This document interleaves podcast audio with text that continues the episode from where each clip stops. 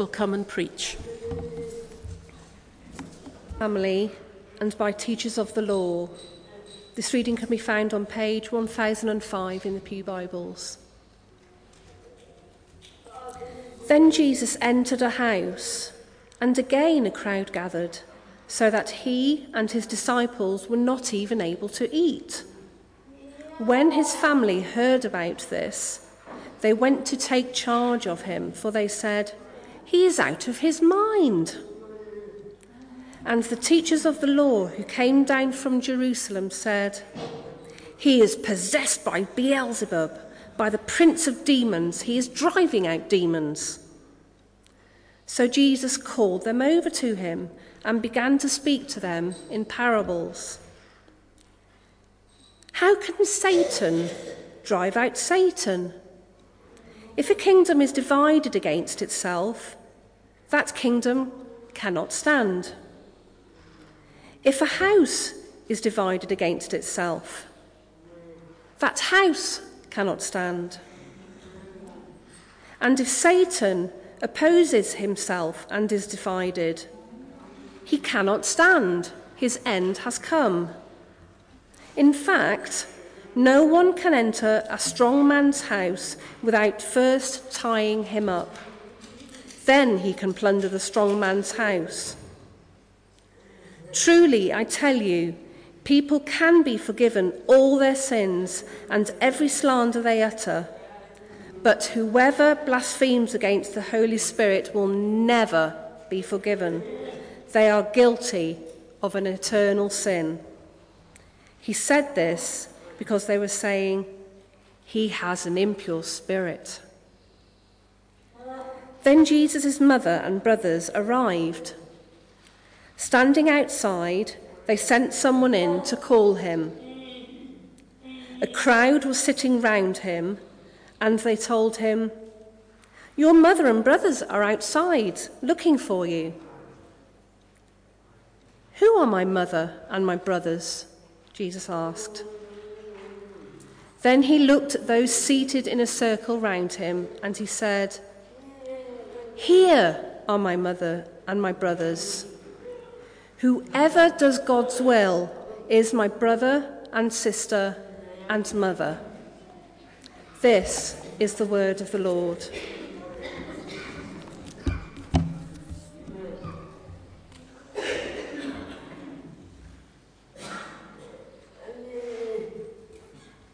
Morning. Shall we pray before we start?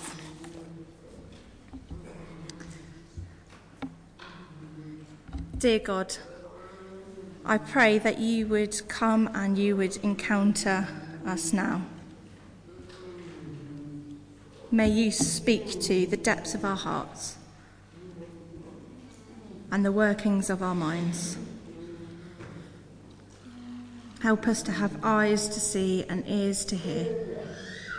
In Jesus' name, Now, I have to admit that when I first started to look at this passage, I was a little bit baffled. The words on the page just seemed to blur, and no sense seemed to come from what I was reading.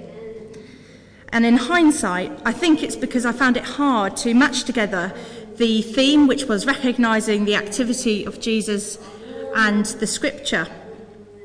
And I think I found it hard to match up because for me, it's no good to simply just recognise the activity of Jesus, because we're called to live it out too and join in.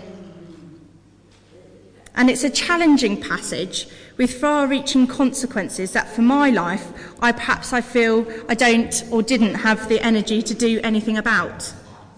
And it's a passage that, when you look closely, reveals the best of Jesus and yet the cost of being him. It reveals encouragements to us, but also the piercing reality of what we're called to do as a result of what Jesus does. And these verses that we've just heard daunt me. Because, like most other encounters with Jesus, it tells me to look somewhere other than myself, beyond what I know and beyond where I'm comfortable. And that's because the activity of Jesus, as recorded in Scripture and living in each one of us now, reveals no less than the kingdom of God, a sign and living reality of not what only is to come, but also what's possible now. And this is scary.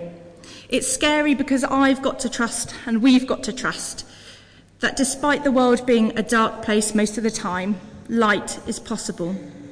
And we're someone to help carry that. And it's scary because I know that this will cost me and will cost us everything, just as it cost Jesus everything. And it's scary because I know that for the sake of God's kingdom, we have to set aside differences and to include those that perhaps we'd rather not want anything to do with. But as I so often forget, God's mission is a divine privilege and is worth going headfirst into. Now, in order to live out God's mission in being Jesus' hands and feet and to act as he did and still does, means that we have to live out the gospel just as Jesus did. In Mark, we see that Jesus had begun his ministry in full vigour, healing on the Sabbath, casting out demons, eating with sinners, and appointing the twelve disciples. His ministry is seen to be a captivating and powerful microcosm of the kingdom of God that liberates, frees, and heals, proclaims, recovers, and saves, challenges, encourages, and resurrects, redeems, includes, and loves. And we can see from the passage that was read this in a nutshell. In the parable from verses 26 to 28, we see that Jesus' subversion of the strong man, or Satan in the parable, frees the plunder, God's creation, and us, his people.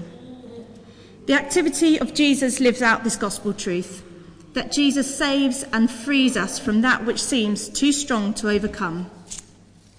And this activity of Jesus should be the same in us. But so often we miss what it's about, despite desiring it always.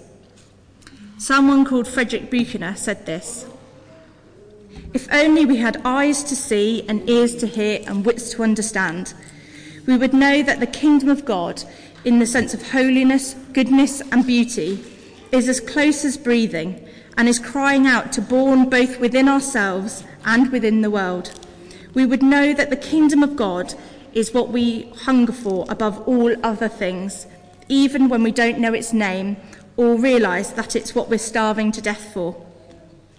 The kingdom of God is where our best dreams come from and our truest prayers.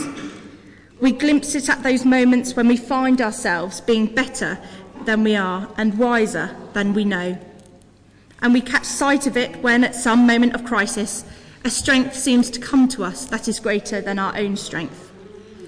And the kingdom of God is where we belong.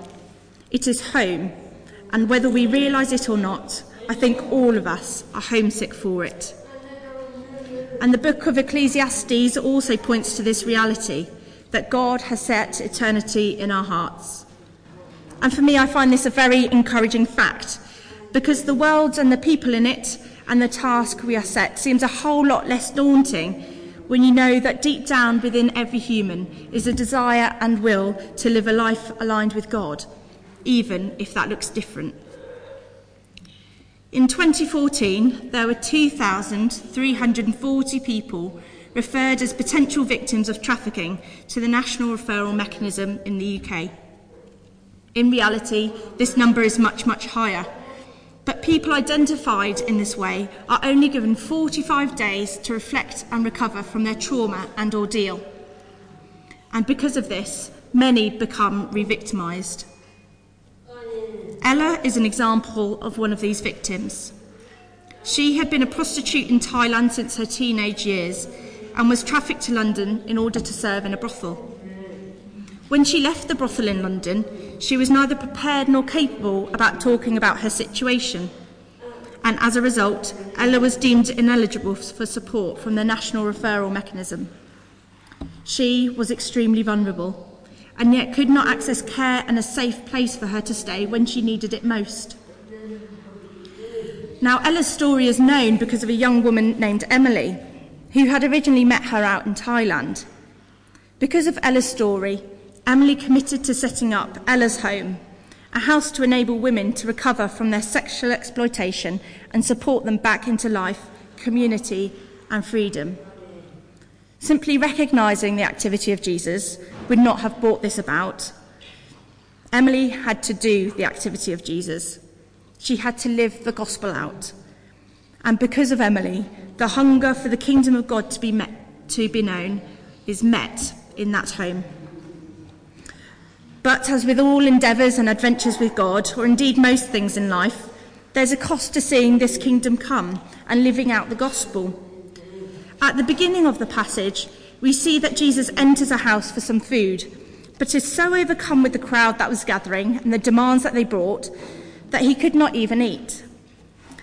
And to top this off, his family wanted to take charge of him, claiming he was out of his mind. Now, the same word here that is used for charge is the same in the arrest of Jesus and of John the Baptist. His family meant business and wanted to stop Jesus in his tracks. Perhaps they were concerned for his welfare and the fact he didn't have time for eat. Or perhaps it was because those he called to follow him were fishermen, tax collectors, betrayers, and angry men. Or perhaps they wanted to restrain Jesus because he left his family trade to do what was unknown, or because they knew what the teachers of the law were saying about him, that he was possessed by Satan himself. Sometimes when we live out how Jesus lived and live out what God asks of us, it feels very costly. We can become overwhelmed with the needs of those around us and be subject to slander and restraint. And alongside this, Jesus tells us to ask, Who are my mother and my brothers? Now, when I was at school, I knew from an early age that I wanted to do youth work. And because of this, all my GCSE options and A levels were geared towards this. I picked topics like psychology, child development, sociology, and religion. However, I came up against a lot of opposition from my friends and family and teachers who said these weren't academic enough for me and that I was wasting my time. I was told not to aim for my youth work course, which would accept me on two E's, but to aim for Oxford or Cambridge. And for a while, I toiled with the prestige of being an Oxbridge candidate, but remembering God's call on my life, went against what was expected and did youth work and theology at university.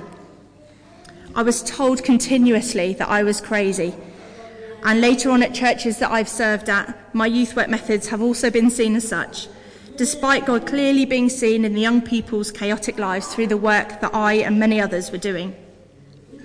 And this ministry has been costly to me. At times, it's cost me my reputation, prestige, hopes, and dreams, and even relationships with friends, family, and the church for a while. But I know that what I do amongst young people is how I can live out the gospel in reality, the cost for me has been quite minute, but for others that I know, it's meant clearing their bank accounts, moving abroad, and living a lonely and solitary life. You could argue that sometimes in living out the gospel, the greatest cost feels like the reactions from those that are meant to be supporting you the church community, family, and friends. And this is why unity in the church is so important in encouraging others in God's mission and in Jesus' activity. Having been provoked by the teachers of the law who said that he was possessed by Beelzebub and having nothing to eat, Jesus spoke to those who critiqued him in parables about this issue of unity. He says, How can Satan drive out Satan? If a kingdom is divided against itself, that kingdom cannot stand. And if Satan opposes himself and is divided, he cannot stand. His end has come. But then Jesus goes on to say something much more troubling. Whoever blasphemes against the Holy Spirit will never be forgiven.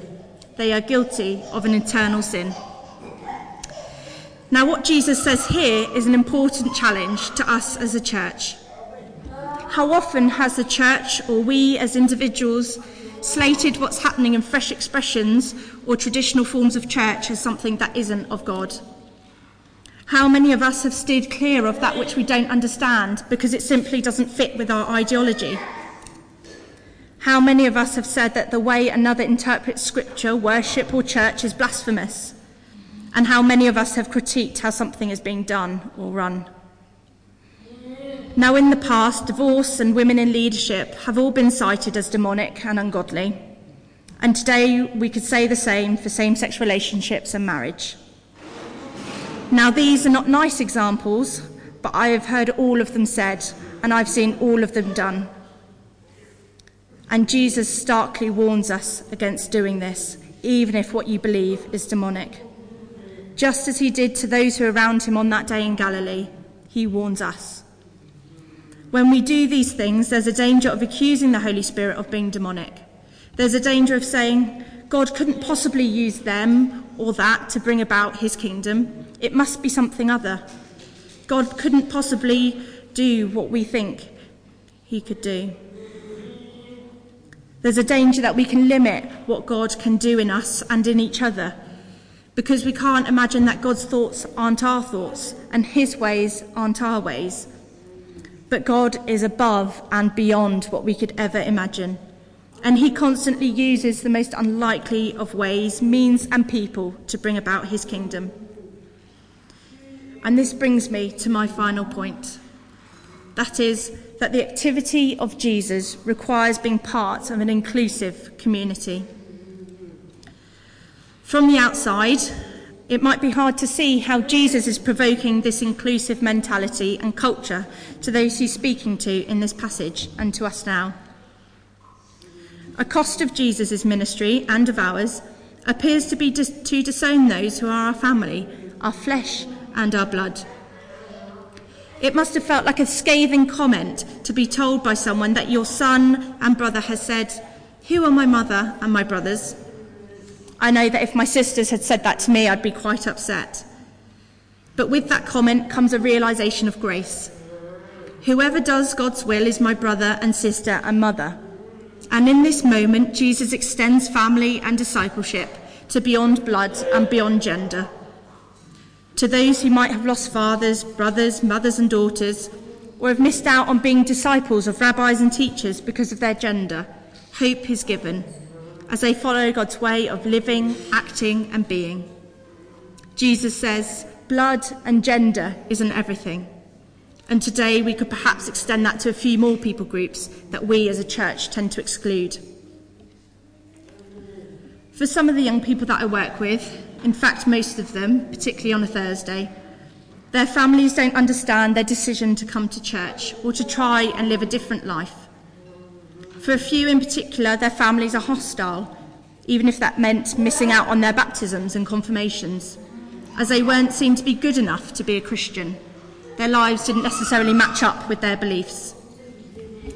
But that's the joy of Jesus and what he does. He accepts and includes those who aren't good enough, and he uses them to bring about his kingdom. And Jesus says that those who do God's will and try and live his way and have a desire to follow him are no longer outsiders, as family and friends might think, but holders of secrets of the kingdom. And the kingdom, as Jesus says in another parable, is within them. And so we see that in a passage that could so easily become bogged down in an academic debate over what the unforgivable sin is, the reality of grace is made clear. God's mission and perfect, dynamic, loving kingdom is extended to all, a bunch of ragamuffins, misfits, and failures because of how Jesus has defeated Satan through living the perfect life and living and dying the most terrible death. And God does this in ways that do not fit with how we would like to see things work, but in ways that demonstrate God's love and grace in all its fullness. In the passage, it was through exorcism, and today it could be through an innumerable number of things. And all God asks of us is that we bear with each other, open our minds to that which we have not yet experienced and seen, and include those who are just as broken as we are. And yes, there is a massive cost. But if we all lived this way, life would be worthy of heaven.